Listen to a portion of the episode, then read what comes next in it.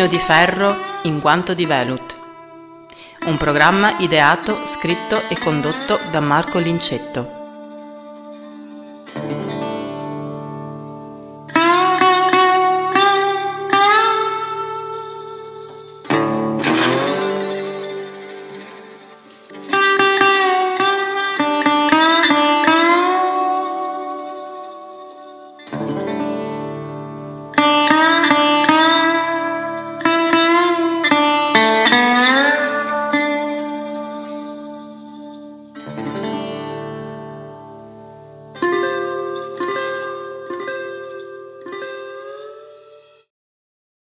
Torno a parlare di un argomento trito e ritrito, ovvero analogico e digitale. Cerco di farlo per una volta in un modo differente dal solito. Perché torno a parlarne? Per il grande interesse, addirittura inaspettato, che ho rilevato dopo il video della settimana scorsa dedicato all'affaire Mofi, come si suol dire il cosiddetto scandalo Mofi e mi sono ancora una volta reso conto di quanta non conoscenza diffusa ci sia nel mondo degli appassionati su questi temi. Allora, cerco di dare un taglio, come sempre, un po' atipico e eh, fuori dalle linee guida che quelli bravi tendono ad utilizzare quando si parla di questi temi. E comincerò quindi subito con un'affermazione apodittica, provocatoria, ma che in realtà corrisponde alla realtà. Ovvero, il digitale ad alta risoluzione è un sistema di riproduzione fedele. L'analogico, anche di altissimo livello, non è fedele. E adesso apriti cielo ma cerchiamo di andare a spiegare con un, eh, credo e temo, lungo ragionamento il motivo di questa affermazione.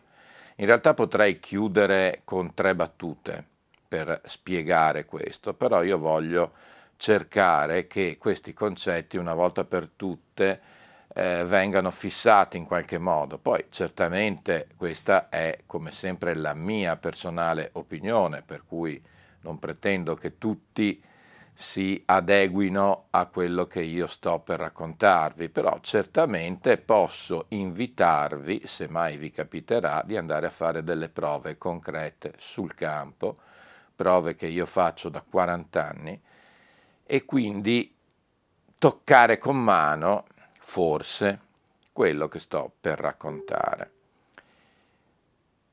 Premessa. Un, un altro luogo comune che eh, temo non sia ancora molto chiaro ai, alla maggior parte degli appassionati è come in ambito professionale vengono utilizzati digitale ed analogico oggi. Io credo che l'appassionato pensi che in modo molto stretto si produca oggi tutto in dominio digitale così come una volta si produceva tutto in dominio analogico.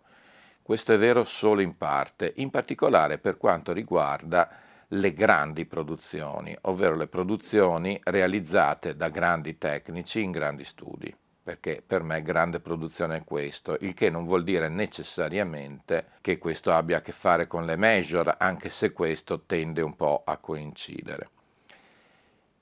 In realtà oggi c'è un uso assolutamente disinvolto e funzionale alle necessità della produzione sia di digitale che di analogico, spessissimo mischiati fra di loro, ovvero in una medesima produzione si possono registrare alcune cose in digitale, alcune in analogico, alcune possono essere mixate in analogico, altre possono essere premixate in digitale e così via. Per quanto riguarda invece il mastering, beh, lì siamo in dominio analogico praticamente sempre e eh, non solo nell'ambito della musica leggera, pop, non classica, sempre più spesso anche nell'ambito della musica classica. Capite bene quindi che andare a dire no, io faccio un vinile esclusivamente da un master nativo analogico è una posizione, è un punto di vista, è un'opinione, come tutte le opinioni è rispettabile, però abbastanza decorrelata dalla realtà.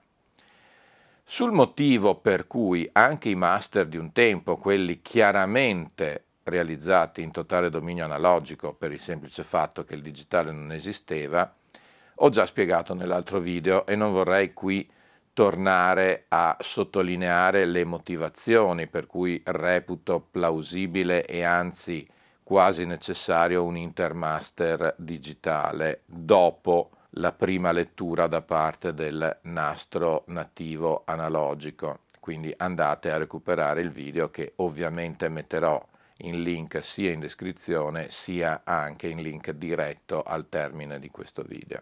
Però eh, quello che io voglio veramente cercare di farvi capire oggi è questo concetto apodittico iniziale.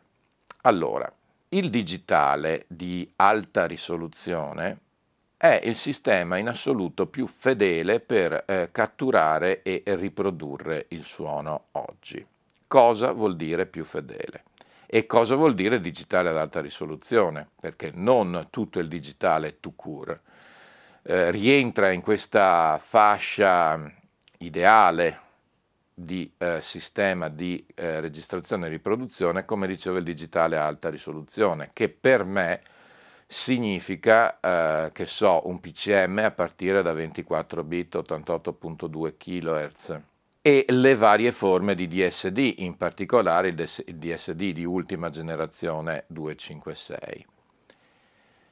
Allora, noi sappiamo che in realtà il eh, digitale eh, scompone il nativo segnale analogico, che è un segnale, come tutti sanno, continuo, ancorché affetto da tutta una serie di distorsioni connaturate.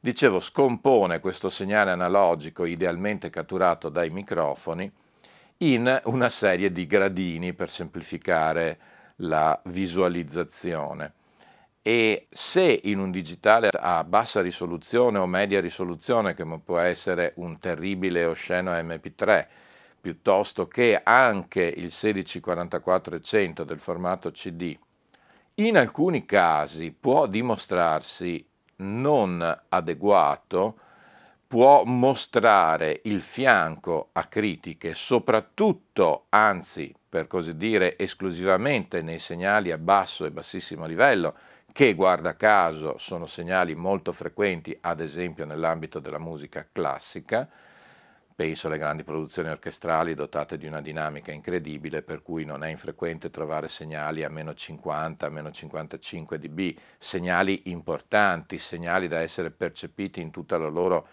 eh, pulizia e perfezione possibile. Ebbene, con un 16 bit o peggio con formati compressi, questo non succede i segnali che si trovano incautamente in eh, quella gamma di eh, sonorità eh, piano o pianissimo come si troverebbe scritto in una partitura musicale classica, ebbene soffrono in modo eh, decisamente avvertibile questo problema.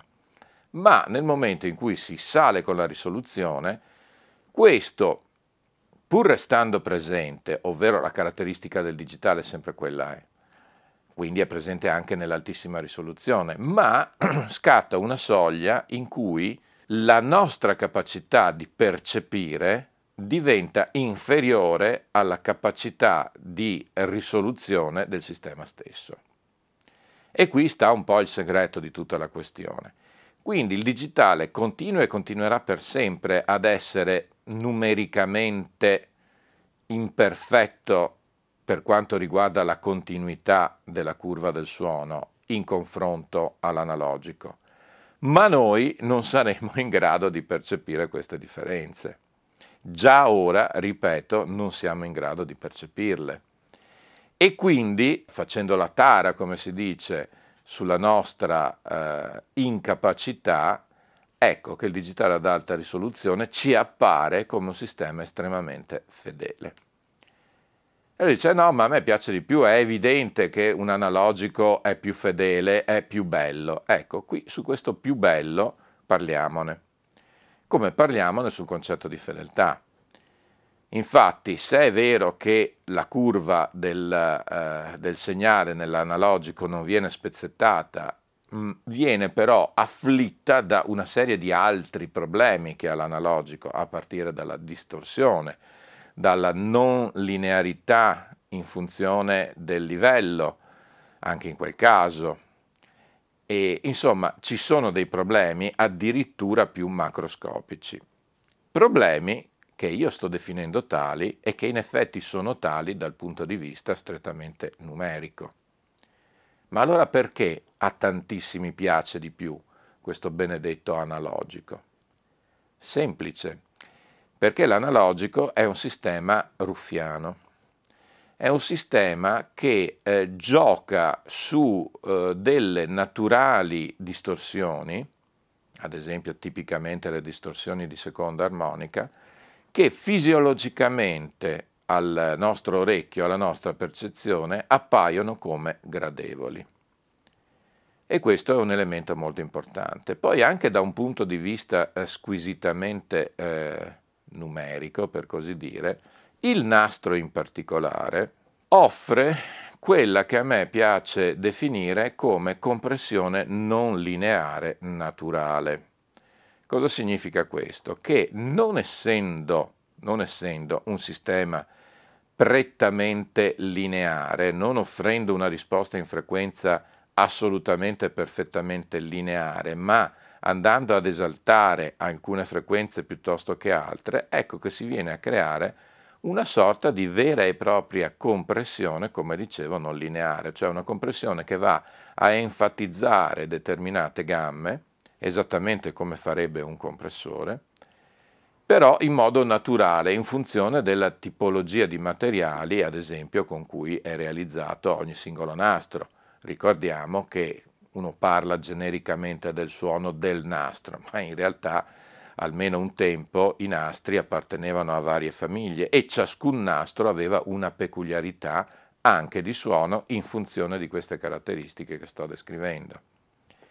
La compressione, questo babau terribile che appena viene nominato l'audiofilo inorridisce, Beh, eh, la compressione spesso è parte integrante di un certo tipo di piacere, soprattutto con la musica non classica, ma anche, devo dire, con la musica classica, questo effetto presenza che la compressione, soprattutto la compressione naturale del nastro, garantisce alla riproduzione, è estremamente piacevole, anche perché va a favorire un altro elemento che è quasi in modo innato dal nostro sistema di percezione amato, ovvero la, la velocità della risposta, la cosiddetta microdinamica, che non solo non solo è rispettosa di quanto accade dal vivo, ma a volte addirittura eh, esalta questo parametro che eh, rende particolarmente gradevole l'ascolto della musica,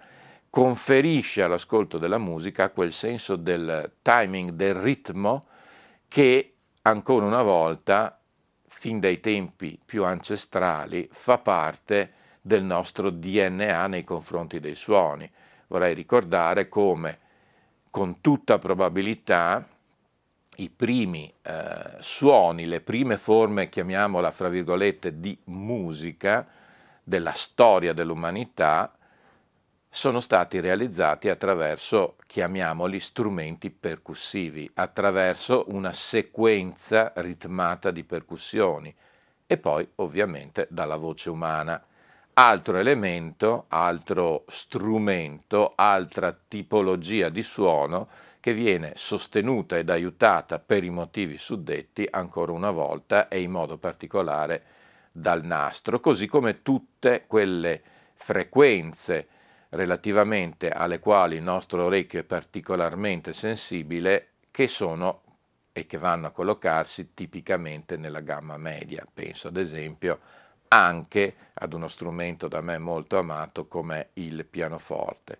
Questo avviene in massima parte per quanto riguarda l'utilizzo del nastro come sistema di registrazione, come sistema di eh, intermaster, come sistema di missaggio, perché il nastro può essere usato e viene usato non necessariamente per creare un master, ma anche per creare un certo tipo di suono, ovvero si può benissimo, e accade spessissimo, registrare in dominio digitale e poi far passare o tutto il mixato oppure una parte di questo mixato, alcuni strumenti nel caso di una ripresa multitraccia, attraverso, come si dice, un passaggio su nastro per ottimizzare una serie di parametri, quali appunto il timing, ovvero il senso del ritmo, eh, una certa enfasi della gamma media, senza dover utilizzare degli appositi strumenti per fare questo lavoro, ovvero tipicamente gli equalizzatori piuttosto che i compressori. Ecco che il nastro in tempi moderni, nell'ambito di una grande produzione eh, digitale, è eh, usato anche come strumento di elaborazione del suono. Ovviamente chi fa questo lavoro deve avere le idee molto chiare sull'obiettivo che deve raggiungere. Eh, sono tutte cose che, come ogni arma, eh, sono di per sé neutrali, innocue, statiche, finché non vengono usate. A quel punto, come un'arma, possono essere usate a fin di bene o a fin di male, quindi possono anche diventare dei boomerang pazzeschi nel caso in cui vengano usati in modo inappropriato. E infatti non tutte le registrazioni sono degne del nostro rispetto e della nostra considerazione. Ma allora eh, vi domanderete, eh, stai rivelando che in realtà quello che noi pensiamo non è eccetera? In parte, in parte perché non sto dicendo che oggi non esistano produzioni interamente digitali o produzioni interamente analogiche. Esistono. Eh, bisogna però eh, sempre andare a capire quando e perché vengono fatte. Esistono oggi grandi produzioni multitraccia che richiederebbero, secondo me, importanti passaggi analogici per poter essere ottimizzate per un ascolto ideale finale, che in realtà vengono realizzate magari con un computer portatile e con delle DAW, ovvero Digital Audio Workstation digitali, senza nessun passaggio analogico. Bene, questa è la tipica produzione low cost di tanta musica pop di oggi, che ovviamente deve appunto abbattere i costi di produzione, anche in funzione del fatto che il pubblico finale a cui vengono destinate queste produzioni non è particolarmente attento a questi aspetti che invece per noi sono così importanti, ecco dicevo queste produzioni che infatti corrispondono a suoni assolutamente deplorevoli dal mio punto di vista. E poi esistono invece produzioni full digital, eh, tipicamente un certo tipo di rarissima produzione puristica, la classica produzione che piace tanto agli audiofili, che qualche volta si può fare, quindi due, tre, massimo quattro microfoni, eh, linee essenziali di ripresa, cioè quando si cerca di andare a fare una ripresa più diretta possibile e senza avere poi la necessità di utilizzare molti più microfoni o comunque altri sistemi, ecco che si può fare benissimo e con grande piacere del risultato finale una ripresa puramente in digitale, al tempo stesso la stessa cosa vicendevolmente può essere fatta in dominio analogico puro ed esclusivo. E parliamo di due situazioni che nel caso di Velut Luna sono state affrontate moltissime volte e di cui ho riportato poi anche i risultati nei miei eh, vinili, eh, quei pochissimi che ho fatto naturalmente. Eh, oppure nelle mie produzioni eh, digitali in formato CD. Ma torniamo a soffermarci ancora un attimo sul mainstream della grande produzione musicale odierna, ovvero quella che fa un uso assolutamente disinvolto di qualunque tipo di supporto e strumento a disposizione del tecnico preparato per raggiungere determinati risultati. E lo faccio con un esempio concreto perché, eh, come sapete, a me piace sempre sicuramente parlare, raccontare, fare divulgazione, ma io sono un produttore, cioè sono uno che le cose le fa e quello che io vi racconto è frutto della mia esperienza lavorativa. Quindi ora farò una cosa assolutamente anomala e atipica e che addirittura può apparire come una bestemmia, ovvero vi farò sentire un piccolissimo frammento musicale, massimo 30 secondi, di una mia recentissima produzione che per l'appunto è stata realizzata in, eh, in questo modo qua, cioè mischiando il mondo digitale e il mondo analogico con grande libertà. Dove sta l'anomalia nel fatto che io vi faccio sentire ora questo frammento, come ho fatto tante altre volte? Che questo disco è assolutamente inedito, addirittura non esiste ancora la grafica di copertina, è un disco che uscirà nel prossimo autunno e quindi metto online qualcosa che ancora non è pubblicato. E questo per dire quanto io tenga al supporto di quanto sto dicendo. Uso questo e non altre cose magari già pubblicate per il semplice fatto che qui veramente c'è la sublimazione, l'esaltazione di tutto quanto ho detto finora. Infatti all'interno di questo piccolo frammento, che apparentemente è un semplice disco di pianoforte, basso, batteria, orchestra d'archi, dici ma cos'è? Cosa banalissima? No, non è tanto banale per le modalità con cui è stato registrato, strettamente legate alle esigenze musicali della composizione. Innanzitutto è una composizione inedita, originale, di un giovane autore che eh, si presenta sul mercato con questa sua opera prima, è eh, quel tipo di musica che a me piace definire una colonna sonora per immagini che ancora non esistono, ovvero Giuseppe è un compositore di musiche per le immagini, di musiche da film. E queste sue composizioni quindi ricalcano un certo stile compositivo ed esecutivo decisamente magniloquente, se mi si passa questo termine, e i riferimenti a grandi compositori come ad esempio Hans Zimmer, il primo che mi viene in mente, sono abbastanza eclatanti come modello, come forma ispirativa, poi l'originalità della musica di Giuseppe è assolutamente straordinaria e, e, e forte di suo, però inevitabilmente vivendo in un'epoca piena di influenze e di messaggi anche subliminali da quello che ci circonda, non si può non andare a trovare qualche zampino di influenza qua e là fra quanto finora realizzato. Ecco, dicevo, apparentemente ho descritto una strumentazione acustica, ma in questo caso invece all'interno di questo frammento vediamo convivere tre mondi. Un digitale nativo assoluto, ovvero dei suoni generati all'interno del computer attraverso il formato MIDI e poi trasformati in audio, una registrazione di strumenti acustici puramente digitale e mixata in dominio digitale, e una ripresa digitale mixata in dominio analogico attraverso il passaggio su nastro. Ebbene, in questo frammento ci sono questi tre mondi che convivono beatamente. E perché?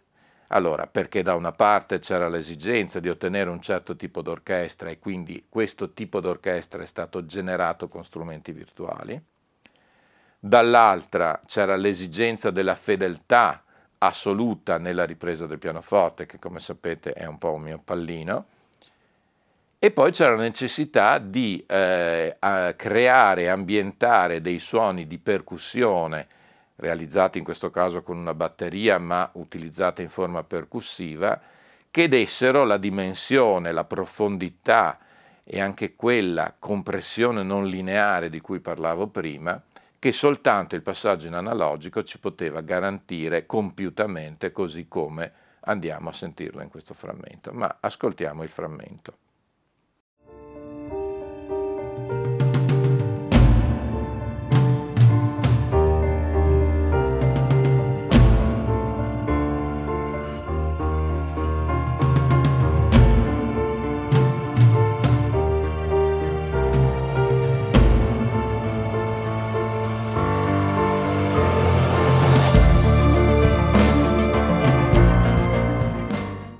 Come sempre mi piace far parlare i fatti.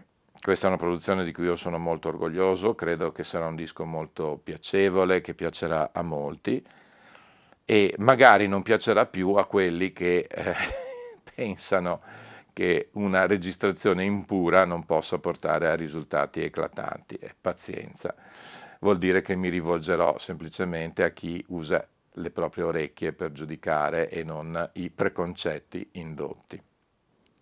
Tirando quindi le somme. E venendo all'annosa domanda primigenia, ha senso oggi, in un mondo in cui si registra in digitale, in cui tutti i master sono digitali e vai di luoghi comuni, continuare a stampare vinili? Ebbene sì, ha tantissimo senso perché il vinile eh, riporta questa dimensione digitale in, una, in uno spazio, in un angolo di una ben precisa e definita piacevolezza che ne giustifica l'esistenza. Non, inutile poi sottolineare la parte ludica del vinile, ma qui non voglio così esagerare e spingermi in quella che in effetti è una sovrastruttura rispetto al contenuto sonoro e musicale, ma è un dato di fatto che il vinile, il sistema vinile permette di andare a identificare, a modellare un certo percorso di suono che attenzione non va inevitabilmente nella direzione della uh, assoluta fedeltà, ma nella direzione della personalità del suono che ciascuno di noi nel corso del tempo ha maturato. Non è un caso, infatti, che il vinile, quello vero, viene apprezzato da persone un po' âgé, vuoi per tradizione storica, ma vuoi proprio per esperienza maturata. Un'ultima prova che io vi suggerisco di fare, ma che so molti fanno, qualora disponiate di un registratore a bobine analogico, eh, ovviamente di qualità, quindi i classici Revox, eh, i più fortunati gli Studer, ma anche tanti registratori giapponesi oppure i vecchi Tandberg, insomma nel mercato del vintage c'è veramente una gamma molto ampia di possibilità per entrare in possesso di un registratore di questo tipo. Dicevo, dotatevi di uno di questi registratori e provate a riversare un CD, un normalissimo CD, attraverso gli stadi d'uscita anche di un normalissimo convertitore integrato in un lettore e sentirete un suono diverso e nella maggior parte dei casi più piacevole.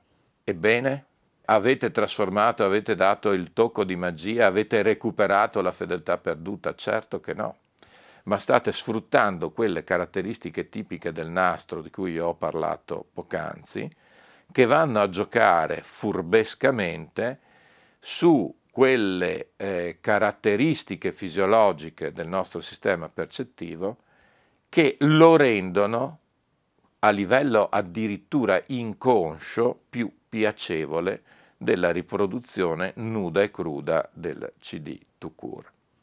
E questa direi che è la prova delle prove che giustifica eh, in questo caso il passaggio eh, internastro anche di una ripresa digitale. Naturalmente il contrario, ovvero il vantaggio della fedeltà del sistema digitale HD nella interposizione fra il nastro nativo analogico e la lacca eh, discografica, eh, l'ho spiegato l'altra volta, ovvero appunto la fedeltà innata del sistema digitale HD fa sì di catturare perfettamente quella piacevolezza e quelle distorsioni del nastro analogico senza alterarle minimamente e semplicemente traghettandole verso la lacca. Ma di questo ho parlato già diffusamente, ripeto, nell'altro video. Ecco quindi che nulla è scontato. Ecco quindi che un digitale puro può trarre vantaggio dalle distorsioni dell'analogico. Ecco come le distorsioni dell'analogico possono essere mantenute integre attraverso un passaggio digitale ad alta risoluzione. Questi due mondi esistono e sono destinati, a mio parere, a continuare a convivere perfettamente il matrimonio fra digitale e analogico è uno dei più interessanti, dei più eh, potenzialmente creativi nell'ambito della musica. E quindi ogni forma di estremismo, ogni forma di estremismo nell'approccio a questi due mondi, o tutto uno o tutto l'altro, è semplicemente sbagliata, è poco produttiva, è sterile in rapporto ai risultati di eccellenza che da questo matrimonio possono nascere. E spero, una volta per tutte, non dico di avervi convinti, ma almeno che sia molto chiara la mia posizione a riguardo, posizione che poi si traduce nei miei dischi che, per fortuna, sembra siano graditi e apprezzati dalla maggior parte di coloro che li acquistano e che li ascoltano. E ancora una volta, banalmente, io mi accontento della realtà dei fatti. Anche per oggi il video termina qui, vi rimando ad un ascolto completo di un disco pubblicato a catalogo Velut Luna come tradizione richiede e a questo punto impone in questo canale. Vi ricordo naturalmente di iscrivervi al canale Velut Luna qualora ancora non lo siate e qualora vi sembrano interessanti i contenuti da noi proposti e inevitabilmente, inesorabilmente, anche per oggi, that's all, folks.